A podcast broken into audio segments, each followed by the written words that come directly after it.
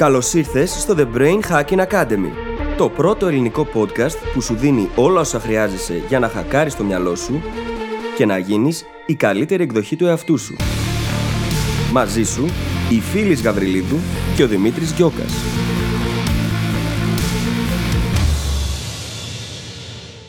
Γεια σου Brain Hacker και καλώς ήρθες στο Brain Hacking Academy. Σήμερα συζητάμε για κάτι που μπορεί να απογειώσει τη μάθησή σου. Είτε αυτό αφορά θεωρητική γνώση, είτε αφορά δεξιότητες. Πρόκειται για τα τέσσερα επίπεδα του competence, της ικανότητας δηλαδή.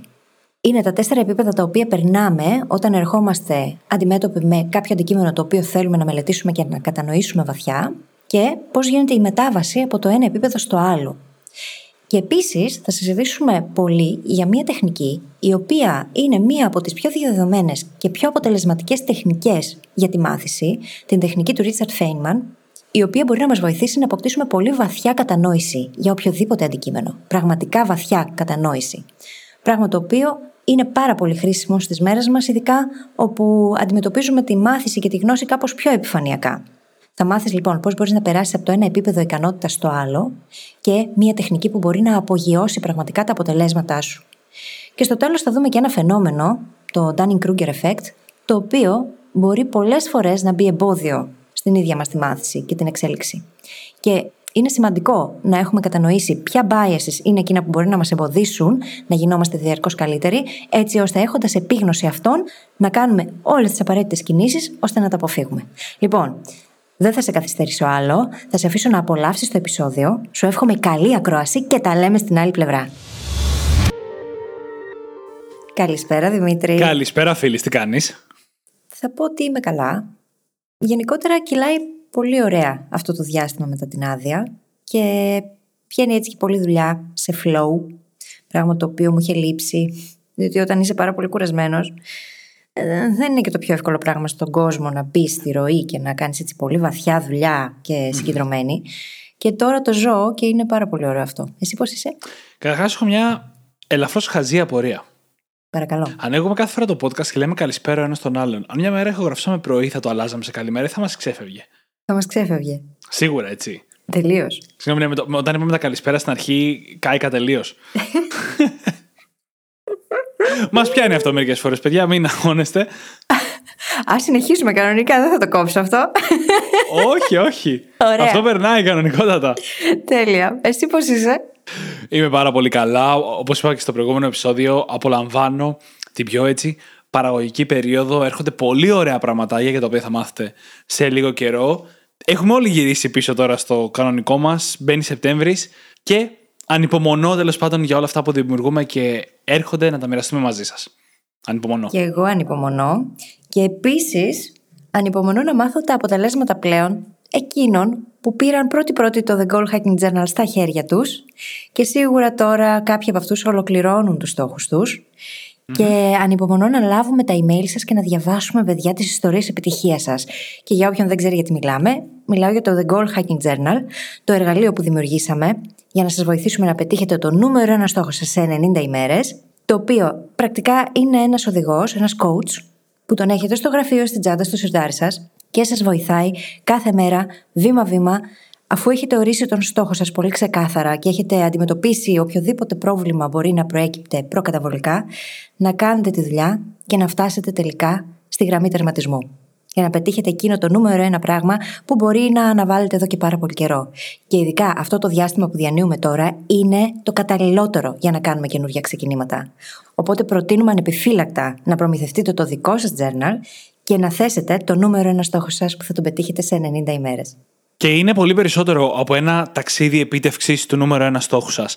Είναι πραγματικά ένα ταξίδι προσωπικής εξέλιξης. Είναι ένα ταξίδι στο οποίο θα γίνεται μια διαφορετική, καλύτερη εκδοχή του εαυτού σας, ο άνθρωπος ο οποίος έχει πετύχει αυτό το νούμερο ένα στόχο. Και η αλήθεια είναι ότι εδώ και αρκετά χρόνια όλα τα βήματα που εμείς έχουμε κάνει και έχουμε φτάσει μέχρι όπου έχουμε φτάσει σήμερα, έχουν γίνει κυνηγώντας τέτοιους στόχους, αλλά πάνω απ' όλα με το να γινόμαστε οι άνθρωποι που τους έχουμε πετύχει. Το ίδιο κάνουμε και αυτή τη στιγμή, αυτά τα υπέροχα πράγματα που λέγαμε νωρίτερα.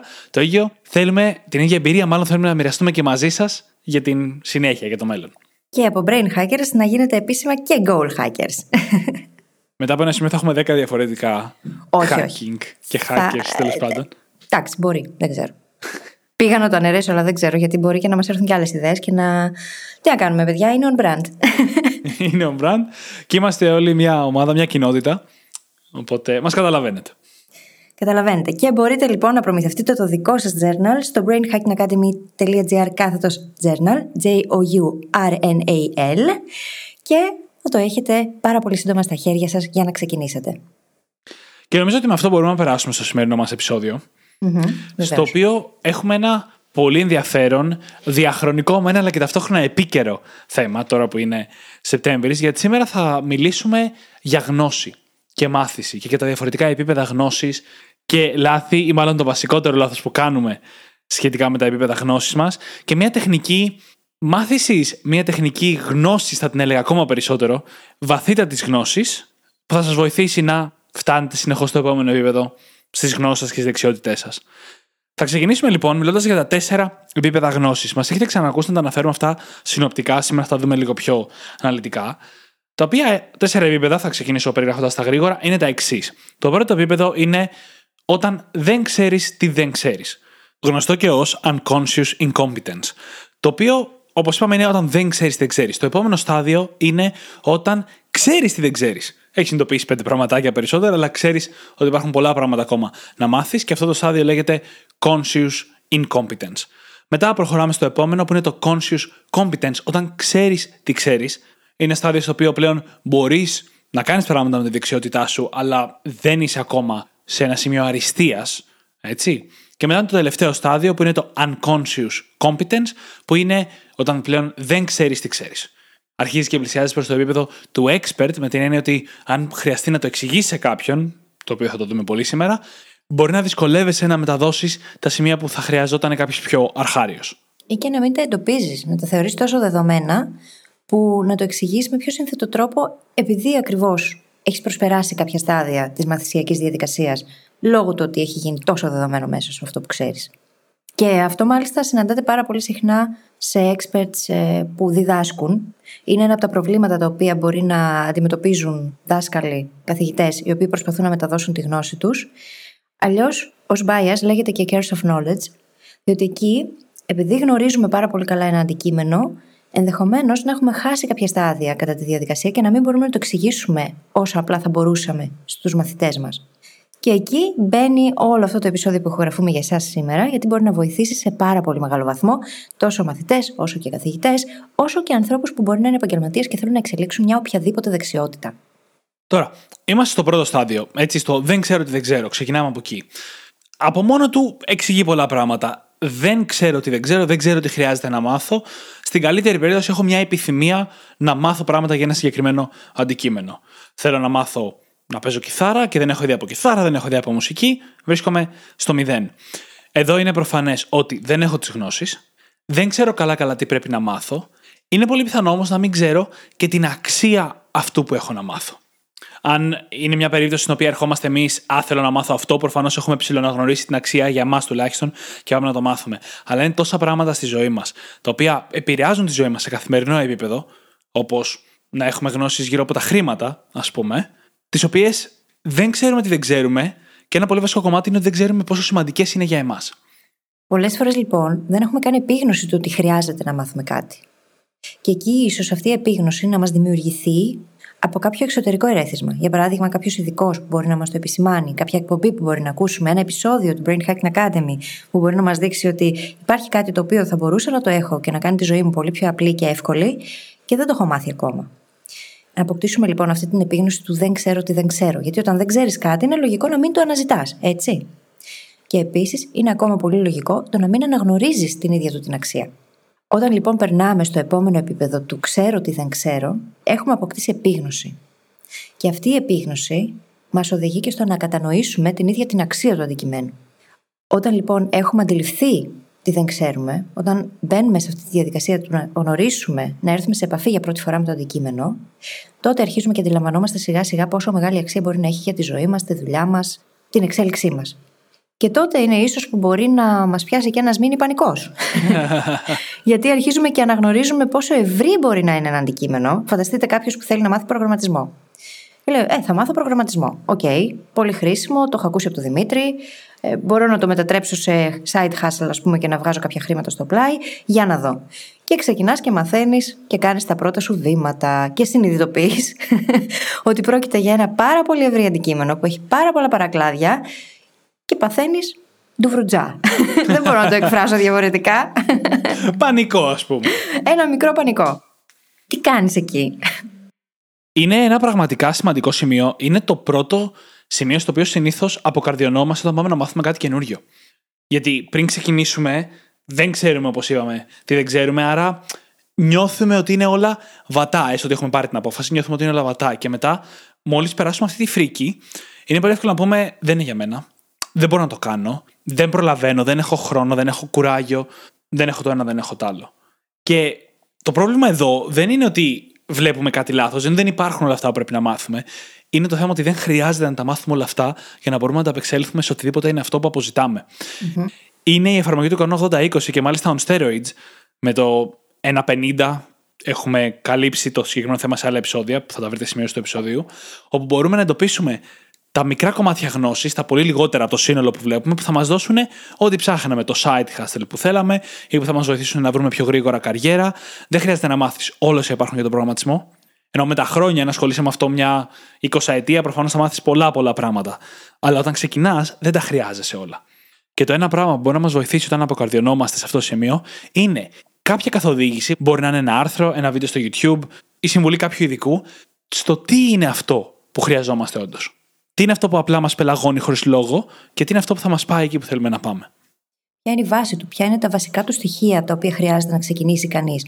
Ποιο είναι εκείνο το 20% που θα οδηγήσει στο υπόλοιπο 80%. Να βρούμε λοιπόν τα θεμέλια και να ξεκινήσουμε από εκεί.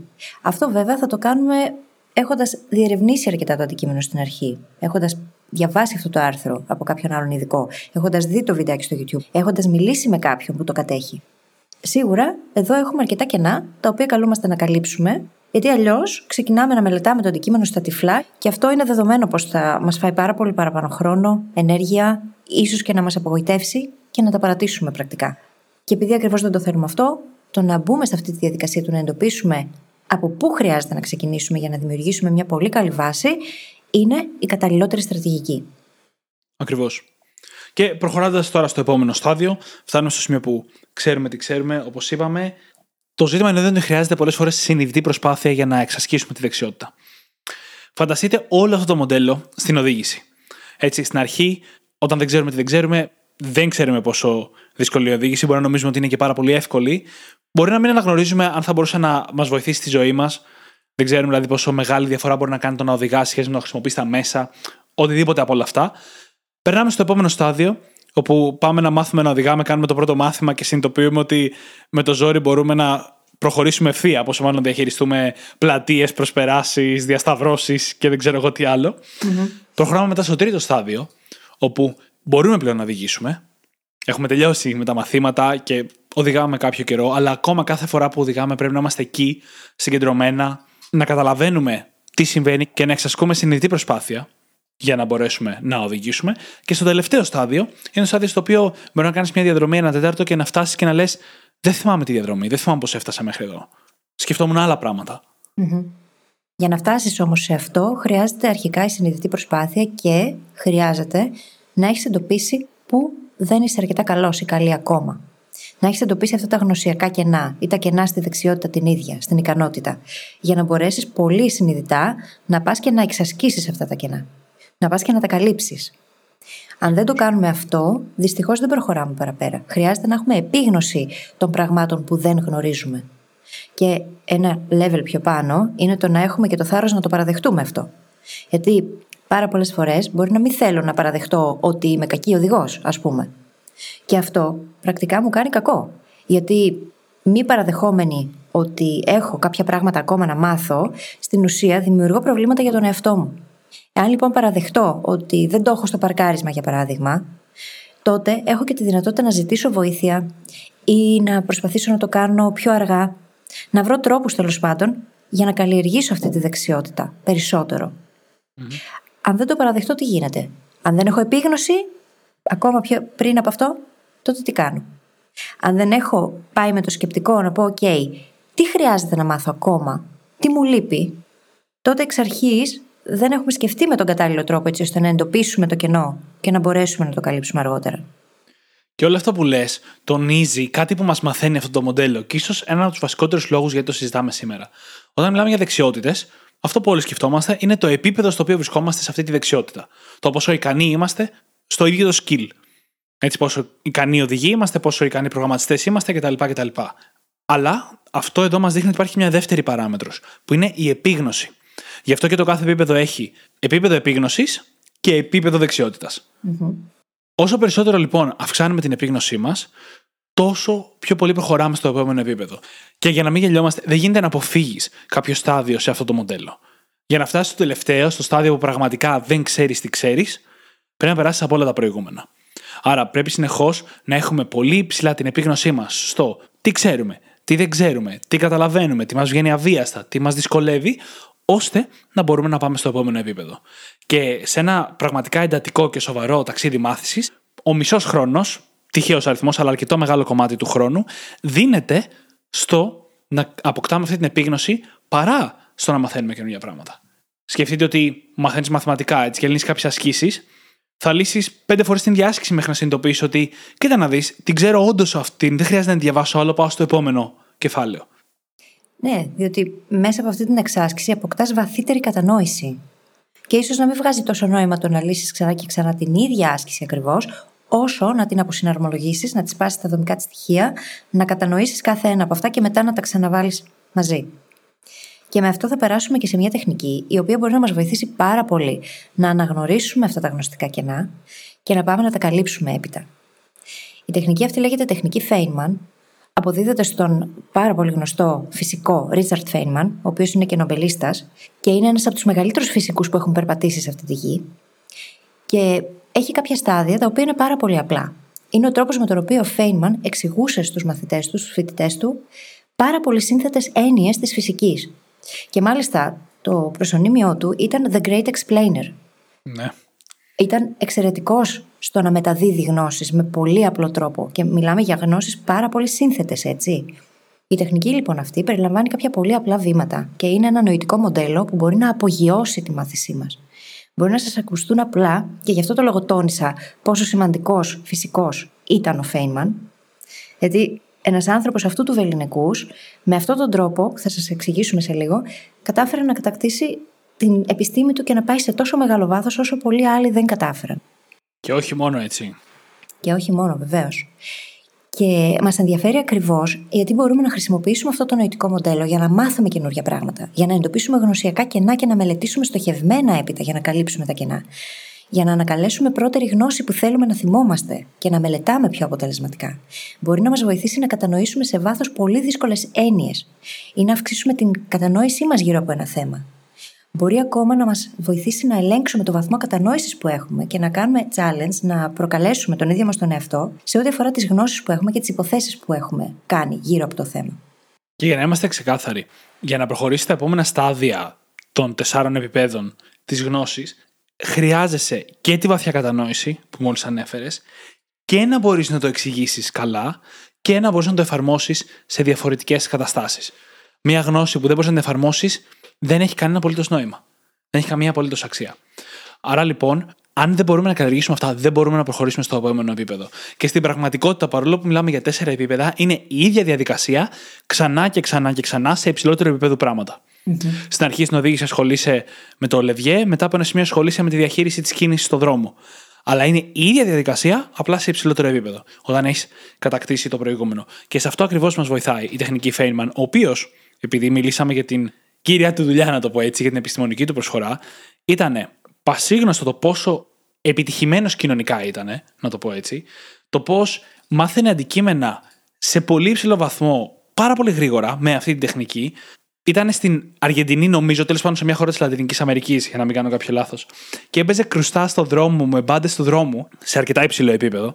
Και τα κρουστά, μάλιστα, ήταν ε, για τον Φέινμαν αυτό που ήταν το βιολί για τον Αϊνστάιν. Υπέροχη προσωπικότητα. Φανταστική ναι. προσωπικότητα. Πολύ ενδιαφέρουσα προσωπικότητα. Και όλα αυτά, τουλάχιστον στο γνωστικό τους κομμάτι, τα έκανε χάρη σε αυτή την τεχνική. Τουλάχιστον ο ίδιος εκεί έχει αποδώσει τεράστιο κομμάτι της κατανόησής του και της ικανότητάς του να τα εξηγεί. Θες να τους πούμε λίγο σιγά σιγά την αυτή τεχνική; Θα τους πω, αλλά καταλαβαίνετε από όλα αυτά που είπαμε πως είναι κάτι το οποίο μπορεί να οδηγήσει σε deep work και σε deep learning, δηλαδή σε βαθιά μάθηση, πραγματικά βαθιά μάθηση. Όλα ξεκινούν βέβαια από το να παραδεχτούμε και να μπορούμε να πούμε ότι δεν ξέρουμε. Από εκεί ξεκινούν όλα. Διότι αυτό ήταν και για τον ίδιο τον Φέιμον το σκεπτικό. Το να αποδεχτώ ότι δεν ξέρω κάποια πράγματα, όσο πολλά και να ξέρω γύρω από ένα αντικείμενο, να αναγνωρίζω τα όρια της κατανόησής μου και έτσι να έχω προσδιορίσει ποιο είναι το circle of competence το δικό μου. Πού βρίσκομαι στα τέσσερα επίπεδα της ικανότητας που λέγαμε νωρίτερα. Σε ποιο από αυτά είμαι. Και ακόμα και μέσα εκεί, αν είμαι στο τέταρτο επίπεδο το δεν ξέρω τι ξέρω, ακόμα και εκεί διαρκώς χρειάζεται να είμαστε ανοιχτοί στο να μαθαίνουμε καινούργια πράγματα. Αν κάτι έμαθα στα τόσα χρόνια που εργάστηκα ως καθηγήτρια και έπειτα ως public speaker, είναι το να μπορώ να πω δημόσια, να το παραδεχτώ, να έχω το θάρρος να πω ότι δεν ξέρω.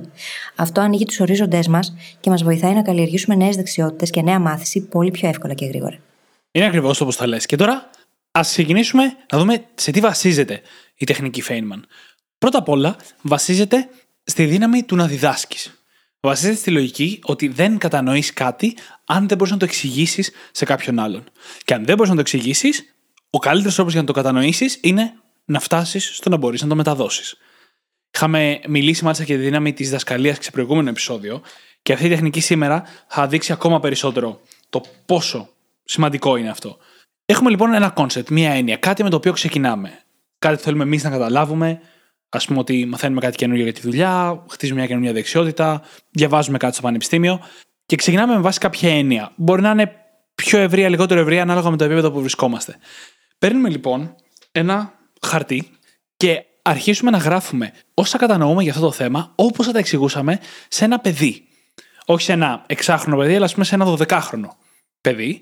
Ή κάτι που κάνουν πολύ συχνά οι προγραμματιστές, σε ένα αντικείμενο στον προγραμματισμό υπάρχει κάτι που λέγεται rubber duck debugging, το να φτιάχνεις τον κώδικά σου με ένα παπάκι. Αυτά τα πλαστικά παπάκια βάζεις ένα πάνω στο γραφείο σου και του μιλάς για να λύσεις το πρόβλημα. Δηλαδή, έχεις ένα πρόβλημα και διαβάζεις τον κώδικά σου γραμμή-γραμμή, εξηγώντας τι γίνεται. Και όταν το κάνεις αυτό, που το απλοποιεί το μυαλό σου για να την κάνεις αυτή τη διαδικασία, συνήθως βρίσκεις που είναι το πρόβλημα που δεν μπορείς να λύσεις αλλιώς. Μπορείτε να το ψάξετε, ξαναλέω, rubber duck debugging. Και με αυτή τη λογική λοιπόν κάνουμε και την τεχνική Feynman. Παίρνουμε ένα χαρτί, τα γράφουμε κάτω σαν να τα εξηγούμε σε ένα παιδί ή σε ένα χαζό αντικείμενο. Και το κρατάμε υπερβολικά απλό. Αυτό που κάνουμε συνήθως είναι ότι κρυβόμαστε πίσω από ορολογία και αργό της επιστήμης μας, του κλάδου μας, για να κρύψουμε αυτά που δεν καταλαβαίνουμε. Ή μπορεί να έχουμε μια νεφελώδη κατανόηση του όρου, χωρίς όμως να μπορούμε να τον εξηγήσουμε με έναν τρόπο που κάποιος που δεν ξέρει για το αντικείμενό μας θα τον καταλάβαινε. Ή μιλάμε με συναδέλφους όλη μέρα και οι δύο ξέρουμε τον ίδιο όρο, οπότε απλά πετάμε την αργό και τον όρο ένα στον άλλον, χωρίς να μπορούμε να το εξηγήσουμε πάλι. Γι' αυτό και θέλουμε να κάνουμε αυτό το κομμάτι της διαδικασίας. Αυτό διότι η βαθιά κατανόηση ενός αντικειμένου είναι η διαφορά ανάμεσα στο να κατέχεις πραγματικά κάτι ή στο απλά να το ονοματίζεις, να ξέρεις πώς ονομάζεται αυτό. Έχει πολύ μεγάλη διαφορά το ένα από το άλλο. Και δυστυχώς κρύβουμε πάρα πολύ συχνά την άγνοια, την έλλειψη κατανόησής μας πίσω από αυτή την ορολογία, μερικές φορές αυτό είναι και τυφλό σημείο. Δεν έχουμε βαθύνει αρκετά, δεν έχουμε προχωρήσει τόσο βαθιά στις πρώτες αρχές του. Και αν πάμε μόνοι μας να το αναλύσουμε και να πάμε προς τα πίσω και να αποδομήσουμε το θέμα, θα εντοπίσουμε αυτά τα γνωστικά κενά. Οπότε σε αυτό το στάδιο του το διδάσκω σε ένα μικρό παιδί, το εξηγώ σε ένα μικρό παιδί, αν μπορούμε να το πούμε πολύ απλά, σημαίνει ότι το κατανοούμε. Αν δυσκολευτούμε σε κάποιο σημείο, τότε αυτή η δυσκολία είναι και η ένδειξη ότι χρειάζεται πάνω σε αυτό το συγκεκριμένο σημείο να δουλέψουμε περισσότερο. Και περνάμε με αυτό στο δεύτερο στάδιο, το οποίο είναι και ο εντοπισμός των γνωστικών μας κενών. Εδώ είναι που συντελείται και η πραγματική μάθηση, γιατί εδώ ρωτάμε τι μου λείπει και τι δεν ξέρω. Το να απαντήσουμε στο τι ξέρουμε είναι το μόνο εύκολο. Όταν όμως πας για να εντοπίσεις πολύ συνειδητά τι δεν ξέρεις, τι σου λείπει από το συνολικό παζλ για να κατανοήσεις βαθιά κάτι, τότε αυτό κάνει τη διαδικασία της μάθησης πολύ πιο γρήγορη και πολύ πιο συνειδητή. Ξεκινάει από το θάρρος της παραδοχής ότι δεν ξέρω, έχω κενά, θέλω να μάθω κι άλλα. Και είναι πάρα πολύ δύσκολο για πολλούς από εμάς που έχουμε μεγαλώσει με fixed mindset. Με το να παραδεχτούμε ότι δεν ξέρουμε κάτι. Όμως αυτό είναι που θα κάνει και όλη τη διαφορά. Διότι το να μην το παραδεχτούμε είναι εκείνο που θα μας κρατήσει πίσω.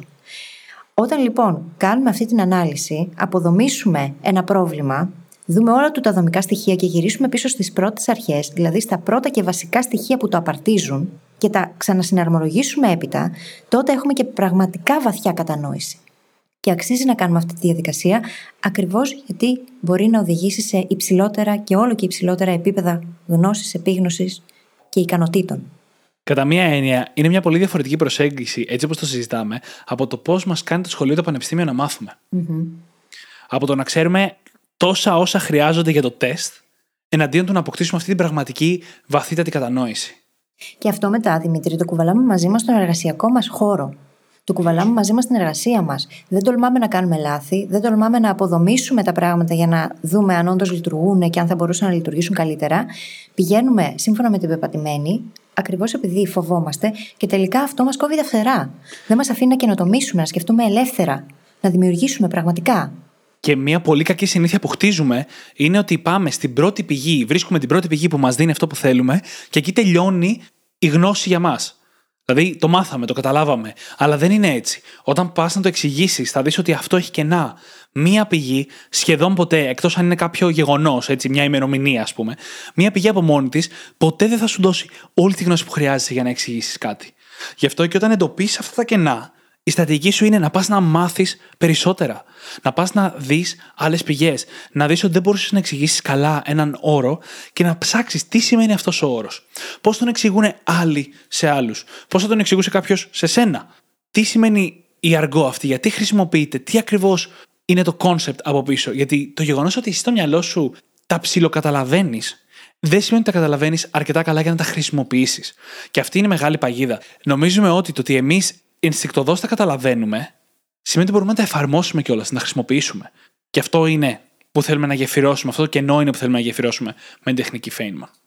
Και ένα πολύ σημαντικό στοιχείο ακόμα εδώ είναι το να αμφισβητούμε διαρκώς αυτά που ξέρουμε. Ειδικά εκείνα που θεωρούμε δεδομένα. Ακόμα και αν φτάσουμε ξανά στα ίδια συμπεράσματα, αξίζει να μπούμε στη διαδικασία της αμφισβήτησης, ακριβώς επειδή δεν μπορούμε να είμαστε 100% σίγουροι μέχρι να δοκιμάσουμε τη θεωρία μας και είναι σημαντικό να αμφισβητούμε τα πάντα. Είναι ο τρόπος με τον οποίο εξελίσσονται όλες οι επιστήμες. Μέσα από αυτή την αμφισβήτηση, τον πειραματισμό, το να δούμε τελικά λειτουργεί αυτό, δεν λειτουργεί, ισχύει, είναι έτσι.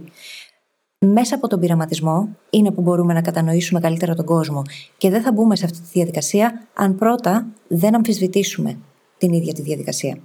Ο Φέινμαν κάποια στιγμή διάβασα μια ιστορία για κάτι πολύ συγκεκριμένο που αφορούσε την θεωρητική φυσική.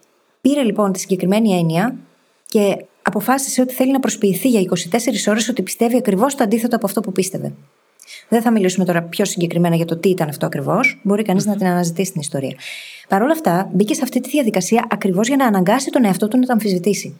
Έπαιξε λοιπόν αυτό το ρόλο Προσποιήθηκε ότι το πιστεύει, έψαξε να βρει όλα τα δεδομένα που υποστηρίζουν αυτή τη θεωρία, στην οποία ο ίδιος στην πραγματικότητα εναντιονόταν, και μέσα από αυτό κατάφερε να δει το σύνολο του θέματος, να το κατανοήσει πολύ πιο βαθιά, και δεν θυμάμαι τώρα αν στο τέλος μπόρεσε και άλλαξε και γνώμη.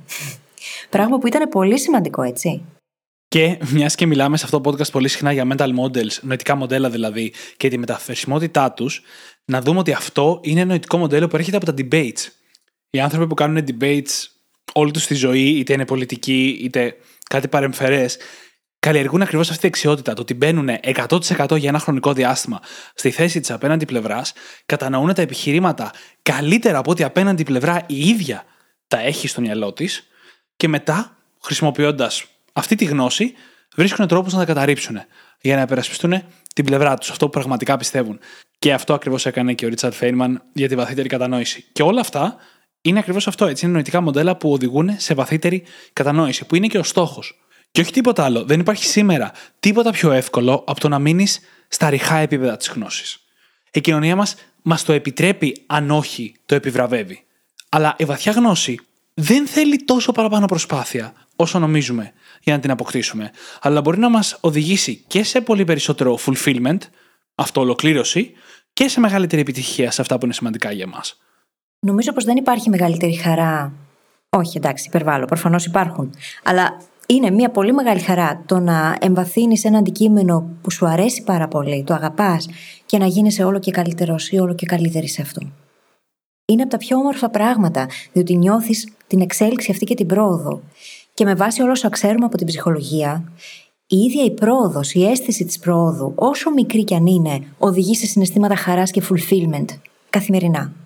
Μπορεί να βοηθήσει λοιπόν στο να αισθανόμαστε ολοκληρωμένοι σαν άνθρωποι, το να εξελισσόμαστε σε οποιονδήποτε τομέα και να εμβαθύνουμε σε αυτό. Και αυτό που είπες πριν, μπορεί να απαιτεί την ίδια ακριβώς ενέργεια και χρόνο το να εμβαθύνουμε σε κάτι από το να μείνουμε στα ριχά.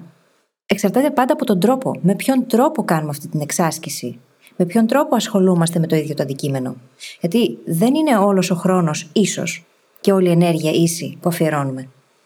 Η τεχνική Feynman που συζητάμε τώρα εδώ είναι μια τεχνική που μπορεί να μας βοηθήσει να εμβαθύνουμε. Γιατί είναι διαφορετικό το να μελετάω το ίδιο αντικείμενο και να λύνω παρόμοιες ασκήσεις πάνω σε αυτό ή να λύνω τέλος πάντων παρόμοια προβλήματα, και διαφορετικό το να πάρω να τα αποδομήσω, να πάω στη βάση τους, να τα καταλάβω σε πολύ βαθύτερο επίπεδο και μετά να τα αναδομήσω. Έχει πολύ μεγάλο και βαθύτερο επίπεδο κατανόησης αυτό σε σχέση με την ε, πιο απλή εξάσκηση, η οποία δεν γίνεται και τόσο συνειδητά. Και όσο μιλάμε για το χρόνο και την ενέργεια και το πώς αυτά δεν είναι ίσα, είναι πολύ πιθανό να νομίσουμε ότι η τεχνική Feynman θέλει πάρα πολύ χρόνο. Και η αλήθεια είναι ότι στην αρχή, αν πας να τη χρησιμοποιήσεις ενώ δεν την έχεις ξαναχρησιμοποιήσει ποτέ, είναι πολύ πιθανό να πάρει λίγο αυξημένο χρόνο. Χρόνο που στην αρχή θα φαίνεται σαν να μην βγάζει νόημα. Στην αρχή όμως. Γιατί και η ίδια τεχνική και η χρήση είναι μια δεξιότητα. Και τώρα, το ακούτε ας πούμε για πρώτη φορά εδώ από εμάς, είναι αρκετά δύσκολο να το μεταφέρουμε αυτό στο να το κάνουμε όντως, να φανταζόμαστε τον εαυτό μας με ένα χαρτί μπροστά να κάνουμε διαδικασία. Αν την κάνουμε όμως μία, δύο, τρεις, τέσσερις φορές, που δεν είναι πολλές τώρα μεταξύ μας, θα γίνει κατευθείαν πιο εύκολο και πιο γρήγορο. Και μετά από ένα σημείο θα καταλήξει αυτό να είναι πιο γρήγορο από το να διαβάζουμε με τον κλασικό τρόπο. Θα πάρω το παράδειγμα του Πανεπιστημίου για ευκολία, που έχουμε να μάθουμε ένα καινούργιο αντικείμενο και ανοίγουμε τις σημειώσεις ή το βιβλίο και διαβάζουμε από πάνω μέχρι κάτω, προσπαθώντας να απομνημονεύσουμε να λύσουμε ασκήσεις αν υπάρχει κάτι τέτοιο. Είναι αυτό όντως πιο γρήγορο. Όχι. Και το θέμα είναι ότι όπου υπάρχει πραγματική κατανόηση, δεν τίθεται κανένα θέμα απομνημόνευσης. Αυτό χρειάζεται να το καταλάβουμε. Διότι το να παπαγαλίζουμε πράγματα δεν σημαίνει βαθιά κατανόηση. Και η ίδια η απομνημόνευση, ακόμα σαν διαδικασία, προποθέτει την κατανόηση. Η πραγματική απομνημόνευση. Πράγμα το οποίο μας δείχνει πόσο σημαντικό είναι το να εστιάσουμε σε τεχνικές οι οποίες πραγματικά μας βοηθούν να καταλάβουμε κάτι. Και όχι απλά να μείνουμε στην επιφάνεια. Κάτι το οποίο το έχεις κατανοήσει βαθιά θα το θυμάσαι μια ολόκληρη ζωή. Και ίσως να χρειαστεί να κάνεις μια-δυο επαναλήψεις κάποια στιγμή. Αλλά κάτι που έχουμε κατανοήσει είναι πολύ πιο εύκολο να ρίξουμε μια ματιά και να το επαναφέρουμε στη μνήμη μας. Σε σχέση με το να έχω μάθει κάτι για τις Πανελλήνιες ή για την εξεταστική και μετά από δύο-τρεις μέρες να έχει εξαφανιστεί από τη μνήμη μου. Έχεις απόλυτο δίκιο. Και μέχρι σήμερα και εγώ έχω βασίσει σε ακριβώς αυτή την λογική όλη μου τη γνώση. Δηλαδή, στη λογική ότι αν το καταλαβαίνω βαθύτερα, θα είναι πιο εύκολο να το θυμάμαι. Και εν τέλει, κάτι που μοιάζει με απομνημόνευση δεν έχει καμία Και είπες ότι θα χρειαστείς κάποια επανάληψη. Πιθανότατα. Αν είναι κάτι όμως που το χρησιμοποιείς καθημερινά, δεν θα χρειαστείς ούτε αυτήν. Σίγουρα. Αν έχεις κατανοήσει βαθιά τον προγραμματισμό και πας να δουλέψεις σαν προγραμματιστής, δεν θα χρειάζεται κάποια επανάληψη. Θα είναι καθημερινή μέσα από την ίδια διαδικασία. Αλλά το σώμα μας, το μυαλό μας μάλλον, τα πάει πάρα πολύ καλά με τη βαθιά κατανόηση. Όταν την αποκτά, κυριολεκτικά οι συνάψεις που συνδέονται στον εγκέφαλό μας είναι τόσες πολλές, που μία από αυτές να ανάψει, ξαφνικά θυμόμαστε όλα τα υπόλοιπα. Mm-hmm, Ακριβώς. σω ούτε καν επανάληψη. Χρειαζόμαστε απλά ένα ερέθισμα για να μας θυμίσει αυτά που είχαμε κατανοήσει στο παρελθόν. Έτσι είναι. Και με όλα αυτά περνάμε λοιπόν στο τρίτο βήμα της τεχνικής Feynman, το οποίο είναι η οργάνωση και η απλοποίηση. Διότι δεν αρκεί απλά να εξηγήσω κάτι. Χρειάζεται να γίνει και κατανοητό. Και για να γίνει αυτό, χρειάζεται να το έχω οργανώσει πρώτα απ' όλα πολύ καλά μέσα στο ίδιο μου το μυαλό και να το έχω απλοποιήσει σε πολύ ικανοποιητικό βαθμό. Εξού και το πέστο σε ένα μικρό παιδί. Αυτό εξορισμού μας αναγκάζει να χρησιμοποιήσουμε απλές λέξεις. Να φέρουμε απλά παραδείγματα. Να βρούμε τρόπους για να το μεταδώσουμε, οι οποίοι να μην είναι πρόκληση για τον απέναντι. Και είναι πολύ σημαντικό αυτό το στάδιο. Διότι όταν εγώ το έχω απλοποιήσει μέσα στο μυαλό μου και προσπαθήσω να το εξηγήσω με όσο το δυνατόν λιγότερες λέξεις και πιο απλές λέξεις πάνω απ' όλα, τόσο καλύτερα το έχω κατανοήσει πρώτα και πάνω απ' όλα εγώ. Και φανταστείτε ότι μιλάμε και για ένα δεύτερο επίπεδο απλοποίησης. Έτσι. Το πρώτο επίπεδο είναι αυτό που λέει η φίλη, στο να το κάνουμε έτσι ώστε να είναι κατανοητό από έναν αντίστοιχο ακροατή, ένα μικρό παιδί. Και το δεύτερο στάδιο είναι να το απλοποιήσουμε για εμά τους ίδιους, με την έννοια ότι ό,τι και να έχουμε κάνει, μια τέτοια εξήγηση που έχει σχηματιστεί κομμάτι-κομμάτι, δεν είναι η πιο αποδοτική εξήγηση. Μπορεί να έχουμε γεμίσει δύο σελίδες και να μπορέσουμε να το απλοποιήσουμε σε μια μισή σελίδα. Αυτό το οποίο εξηγούμε. Άρα λοιπόν το οργανώνουμε και το απλοποιούμε κυρίως και για εμάς, για την ικανότητά μας να το μεταδώσουμε. Και με αυτόν τον τρόπο, μάλιστα, θα μπορούσαμε να φτιάξουμε μέχρι και ένα ντοσιέ με όλα τα κομμάτια τα οποία έχουμε κατανοήσει στη ζωή μας με αυτή την τεχνική και μια φορά ή δύο φορές το χρόνο να αφιερώνουμε μία μέρα να διαβάζουμε αυτό το ντοσιέ και με αυτόν τον τρόπο να ερχόμαστε πρακτικά σε επαφή με τις γνώσεις μας. Αυτό το ερέθισμα που έλεγα νωρίτερα που θα μας θυμίσει όλα όσα έχουμε κατανοήσει. Ο Φέινμαν συγκεκριμένα είχε ένα σημειωματάριο για τον οποίο ήταν εξαιρετικά περήφανος στη ζωή του. Στο οποίο μπορούσε κανείς να βρει όλο το ρεζουμέ των πιο σημαντικών πραγμάτων που αποδόμησε και κατανόησε. Τα είχε καθαρογράψει εκεί. Και είναι υπέροχο το να μπει κανείς σε αυτή τη διαδικασία. Σκεφτείτε πόσα πράγματα μπορεί να καλλιεργηθούν σαν δεξιότητες, σαν γνώσεις παραπάνω. Πόσο σημαντικό είναι αυτό. Και σε αυτά τα πλαίσια να πούμε κιόλας πόσο μεταφέρσιμο είναι έτσι. Ακόμα και για την προσωπική μας εξέλιξη και την αυτογνωσία μας. Το να προσπαθήσω, αντιμετωπίζοντας ένα συγκεκριμένο πρόβλημα στη ζωή μου, να προσπαθήσω να το απλοποιήσω και να πω: Ωραία, ποιο είναι το πραγματικό πρόβλημα εδώ; Και να πάω πίσω στις πρώτες αρχές του και να βρω ποια είναι η ρίζα και όχι το επιφανειακό θέμα, μπορεί να με βοηθήσει να λύσω το ίδιο το πρόβλημα και να σταματήσω να αντιμετωπίζω το σύμπτωμα. Συμβαίνει πάρα πολλές φορές να προσπαθούμε να εξηγήσουμε κάτι που αντιμετωπίζουμε και να χρησιμοποιούμε τόσο πολλές λέξεις και να περιπλέκουμε τόσο πολύ τα πράγματα, που τελικά η απέναντι πλευρά που μας ακούει δεν βγάζει άκρη.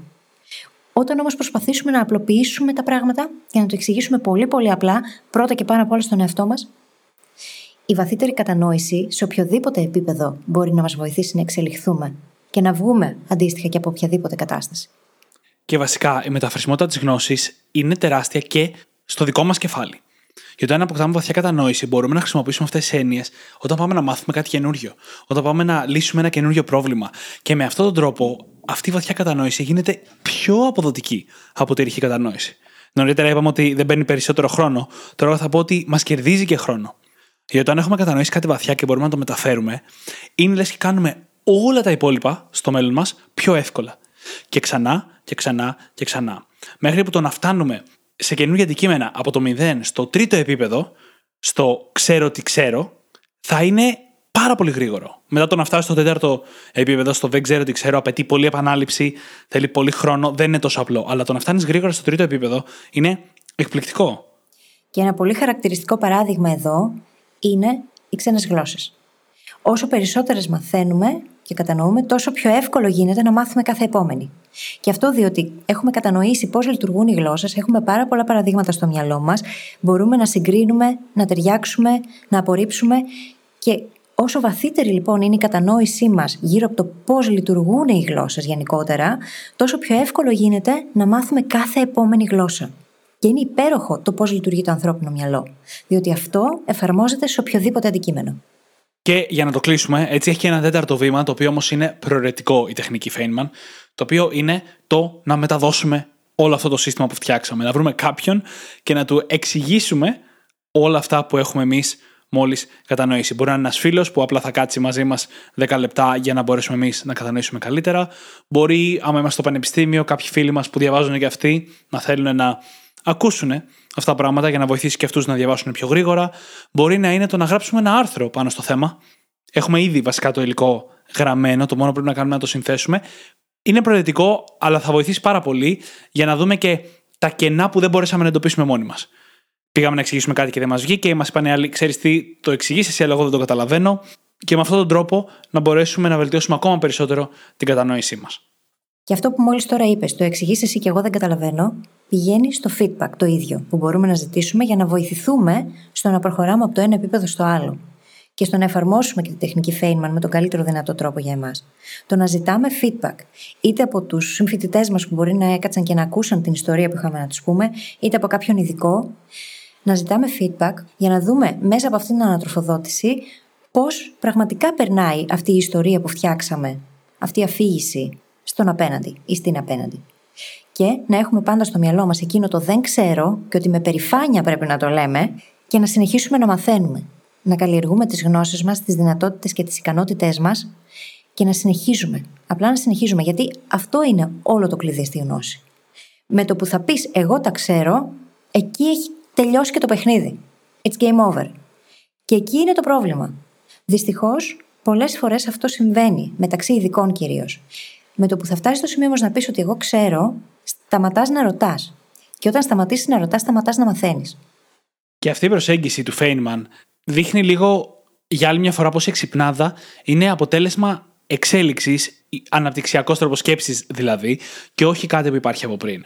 Και αν το έχετε ακούσει από εμάς πολλές φορές, ακούστε το τώρα και από έναν άνθρωπο που ήταν στην κορυφή της φυσικής στον πλανήτη και νομπελίστας, ότι μπορούμε να φτάσουμε τη γνώση μας συνεχώς στο επόμενο επίπεδο σε οποιοδήποτε αντικείμενο.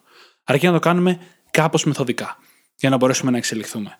Και επίσης, κάτι άλλο που θέλω να τονίσω από αυτή τη τεχνική, για άλλη μια φορά, είναι ότι το να ξέρεις το όνομα από κάτι δεν σημαίνει ότι το έχεις κατανοήσει. Ένα πολύ κλασικό παράδειγμα που έφερνε ο ίδιος ο Φέινμαν ήταν ότι θα μπορούσες να πάρεις ένα πτηνό και να μου πεις το όνομά του σε τρεις διαφορετικές γλώσσες, αλλά εγώ δεν θα ήξερα τίποτα παραπάνω για αυτό το πτηνό. Θα ήξερα λίγα πράγματα για τους ανθρώπους και το πώς δίνουν ονόματα σε πτηνά, αλλά μέχρι εκεί. Mm-hmm. Για να κατανοήσεις το συγκεκριμένο πτηνό, θα πρέπει να ξέρεις πότε κοιμάται, τι τρώει, πώς φτιάχνει τη φωλιά του, πώς μεγαλώνει τα μικρά του και όλες τις πληροφορίες που θα σε βοηθούσαν να το κατανοήσεις πραγματικά. Και αυτή είναι η διαφορά. Αυτό σημαίνει όταν λέγαμε νωρίτερα να αφήσουμε πίσω την ορολογία και την αργό και να μπορούμε να το εξηγήσουμε χωρίς αυτά. Και πριν πάμε προς το κλείσιμο του επεισοδίου, θέλουμε να αφιερώσουμε λίγο χρόνο σε ένα φαινόμενο το οποίο μπορεί να μας εμποδίσει τόσο να ανέβουμε στα επόμενα στάδια της γνώσης, όσο και στο να χρησιμοποιήσουμε αποδοτικά την τεχνική Feynman. Και αυτό είναι το να υπερεκτιμάμε στην αρχή το τι ξέρουμε. Δεν το βγάζουμε από το μυαλό μας αυτό. Είναι ένα φαινόμενο πολύ μελετημένο, το Dunning-Kruger effect. Το οποίο μας λέει ότι όταν είμαστε στην αρχή και ξέρουμε λίγα-λίγα πράγματα, δηλαδή όταν είμαστε εκεί μετά το πρώτο στάδιο, κάπου εκεί, υπερεκτιμάμε πολύ τη δικιά μας ικανότητα. Υπερεκτιμάμε το πόσο καλή είμαστε σε ένα αντικείμενο και το πόσο καλά θα τα πάμε αν χρειαστεί να το εφαρμόσουμε. Αυτό το φαινόμενο, γιατί έχει πλάκα θα το πούμε, οι ερευνητές ξεκίνησαν το ερευνούν μετά που ένας άντρας, ο Μακάρθουρ Βίλερ, το 1995, πήγε να ληστέψει δύο τράπεζες, φορώντας μόνο στο κεφάλι του στο πρόσωπό του χυμό από λεμόνι. Είχε κάνει κάποιο περίεργο συνειρμό ότι επειδή ο χυμός από λεμόνι χρησιμοποιείται στο αόρατο μελάνι, αν έβαζε χυμό λεμόνι στο πρόσωπό του θα ήταν αόρατος στις κάμερες. Και όπως καταλαβαίνετε, αυτό δεν ισχύει και το πιάσανε, και αυτό χρησιμοποιήθηκε σαν αφορμή για να μελετήσουμε το πώς κάποιος υπερεκτιμά τις δυνατότητέ του, ενώ προφανώς δεν ξέρει τι κάνει. Και μια μικρή σημείωση. Το Dunning-Kruger effect δεν είναι συνώνυμο του χαμηλού IQ. Έτσι, μην τον μπερδεύουμε. Σε καμία περίπτωση. Στην προκειμένη, ο Wheeler είχε την πεποίθηση ότι πραγματικά ο χυμός λεμονιού θα λειτουργήσει σαν αόρατο μελάνι και ότι δεν θα τον καταγράψουν οι κάμερες παρακολούθησης. Δεν έχει να κάνει όμως με το ίδιο το IQ του. Και δεν έχει γενικά να κάνει με το ίδιο το IQ. Νομίζω ότι κάποτε είχα διαβάσει, αλλά δεν είμαι 100% σίγουρος, ότι όσο πιο υψηλό IQ, τόσο πιο επικίνδυνο είναι το Danny Kruger για εσένα. Γιατί η αίσθηση του ότι ξέρεις και ότι έχεις καλή αντίληψη μπορεί να σε κάνει πιο επιρρεπή στο να πιστέψεις ότι ξέρεις πολλά Αυτό λοιπόν θέλουμε να το έχουμε στο μυαλό μας γιατί συμβαίνει πάντα. Ξεκινάμε να μαθαίνουμε κάτι καινούριο και περνάμε ένα πρώτο στάδιο στο οποίο νομίζουμε ότι είμαστε στην κορυφή του κόσμου, τα ξέρουμε όλα. Και μετά αρχίζει μια πτώση όπου συνειδητοποιούμε, Ω Θεέ μου, δεν ξέρω τίποτα, Ω Θεέ μου, δεν ξέρω τίποτα. Μέχρι που κάμποσο καιρό μετά ξαναρχίζουμε να ανεβαίνουμε σε αυτή την καμπύλη και να αρχίζουμε πλέον να πηγαίνουμε προς το ξέρω τι ξέρω. Και τι χαζός που ήμουνα τότε που νόμιζα ότι τα ήξερα όλα. Και βέβαια έχει και την αντίθετη όψη του αυτό το φαινόμενο, έτσι. Άνθρωποι με πάρα πολλές γνώσεις και ικανότητες μπορεί πολλές φορές να υποτιμούν συσσαγωγικά τις δικές τους ικανότητες, όχι επειδή υποτιμούν τον ίδιο τους τον εαυτό, αλλά επειδή υπερτιμούν το πόσο πολλά γνωρίζει ο υπόλοιπος κόσμος γύρω τους για ναι. το αντικείμενο. Και εκεί κάπου βρίσκουμε τον Danny Kruger effect από την αντίστροφη. Οπότε και σε εκείνη την περίπτωση που είμαστε πλέον στο δεν ξέρω τι ξέρω, υπάρχει αυτός ο κίνδυνος του να υποτιμήσουμε. Και αυτό συνδέεται και με το curse of knowledge, την κατάρα της γνώσης που ανέφερα πριν. Γιατί σε εκείνο το επίπεδο ενδεχομένως να θεωρούμε ότι άλλοι καταλαβαίνουν πολύ περισσότερα από όσα πραγματικά καταλαβαίνουν και να εξηγούμε τα πράγματα πολύ πιο σύνθετα από ό,τι θα έπρεπε. Και αυτό καταλήγει τελικά να γίνεται η κατάρα της γνώσης που δεν μπορούμε να εξηγήσουμε καλά κάτι. Γιατί κυριολεκτικά σε αυτό το στάδιο δεν ξέρουμε τι ξέρουμε. Ναι. Έτσι, οπότε κατά μία έννοια δεν ξέρουμε καλά-καλά τι ξέρουν και τι δεν ξέρουν οι άλλοι, ειδικά οι πιο αρχάροι. Τώρα, μερικές φορές το Danny Kruger effect μπορεί να γίνει επειδή δεν ξέρουμε τι απαιτείται από εμάς για ένα αντικείμενο, και αυτό γυρνάει πίσω σε κάτι που λέμε πάρα πολύ συχνά, την έρευνα. Έτσι, για να μπορέσουμε να κρίνουμε αν είμαστε ικανοί και σε ποιο στάδιο βρισκόμαστε στη γνώση μας, πρέπει να ξέρουμε κιόλας λίγο τι απαιτείται από εμάς. Αν πάει κάποιος και ξεκινήσει να μαθαίνει προγραμματισμό και μέσα στις πρώτες πέντε μέρες μάθεις πολλά ωραία πράγματα και νομίζω ότι είσαι έτοιμος να πας για δουλειά, Ο βασικός λόγος που το νομίζεις αυτό είναι γιατί δεν ξέρεις τι απαιτείται όντως για να γίνεις επαγγελματίας στον προγραμματισμό ή σε οποιοδήποτε άλλο αντικείμενο.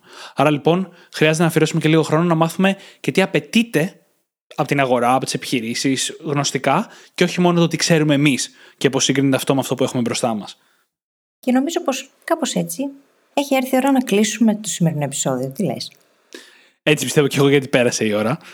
Όπως πάντα, θα βρείτε τις σημειώσεις του επεισοδίου μας στο site μας, στο brainhackingacademy.gr, όπου μπορείτε να βρείτε και το journal μας, είτε πηγαίνοντας απευθείας στο κατάστημά μας, είτε πηγαίνοντας στο brainhackingacademy.gr, κάθετος journal. J-O-U-R-N-A-L. Και φυσικά θα σας ζητήσουμε να κάνετε subscribe στο Spotify ή σε όποια άλλη εφαρμογή μας έχετε βρει και μας ακούτε, γιατί έτσι βοηθάτε πάρα πολύ το podcast να ανέβει και τους brain hackers να γίνουν περισσότεροι και μια πράξη αγάπης αρπάξτε τα κινητά των φίλων σας και δείξτε τους πώς μπορούν να γίνουν και εκείνοι brain hackers. Σας ευχαριστούμε πάρα πολύ που ήσασταν μαζί μας και σήμερα και σας ευχόμαστε καλή συνέχεια. Καλή συνέχεια.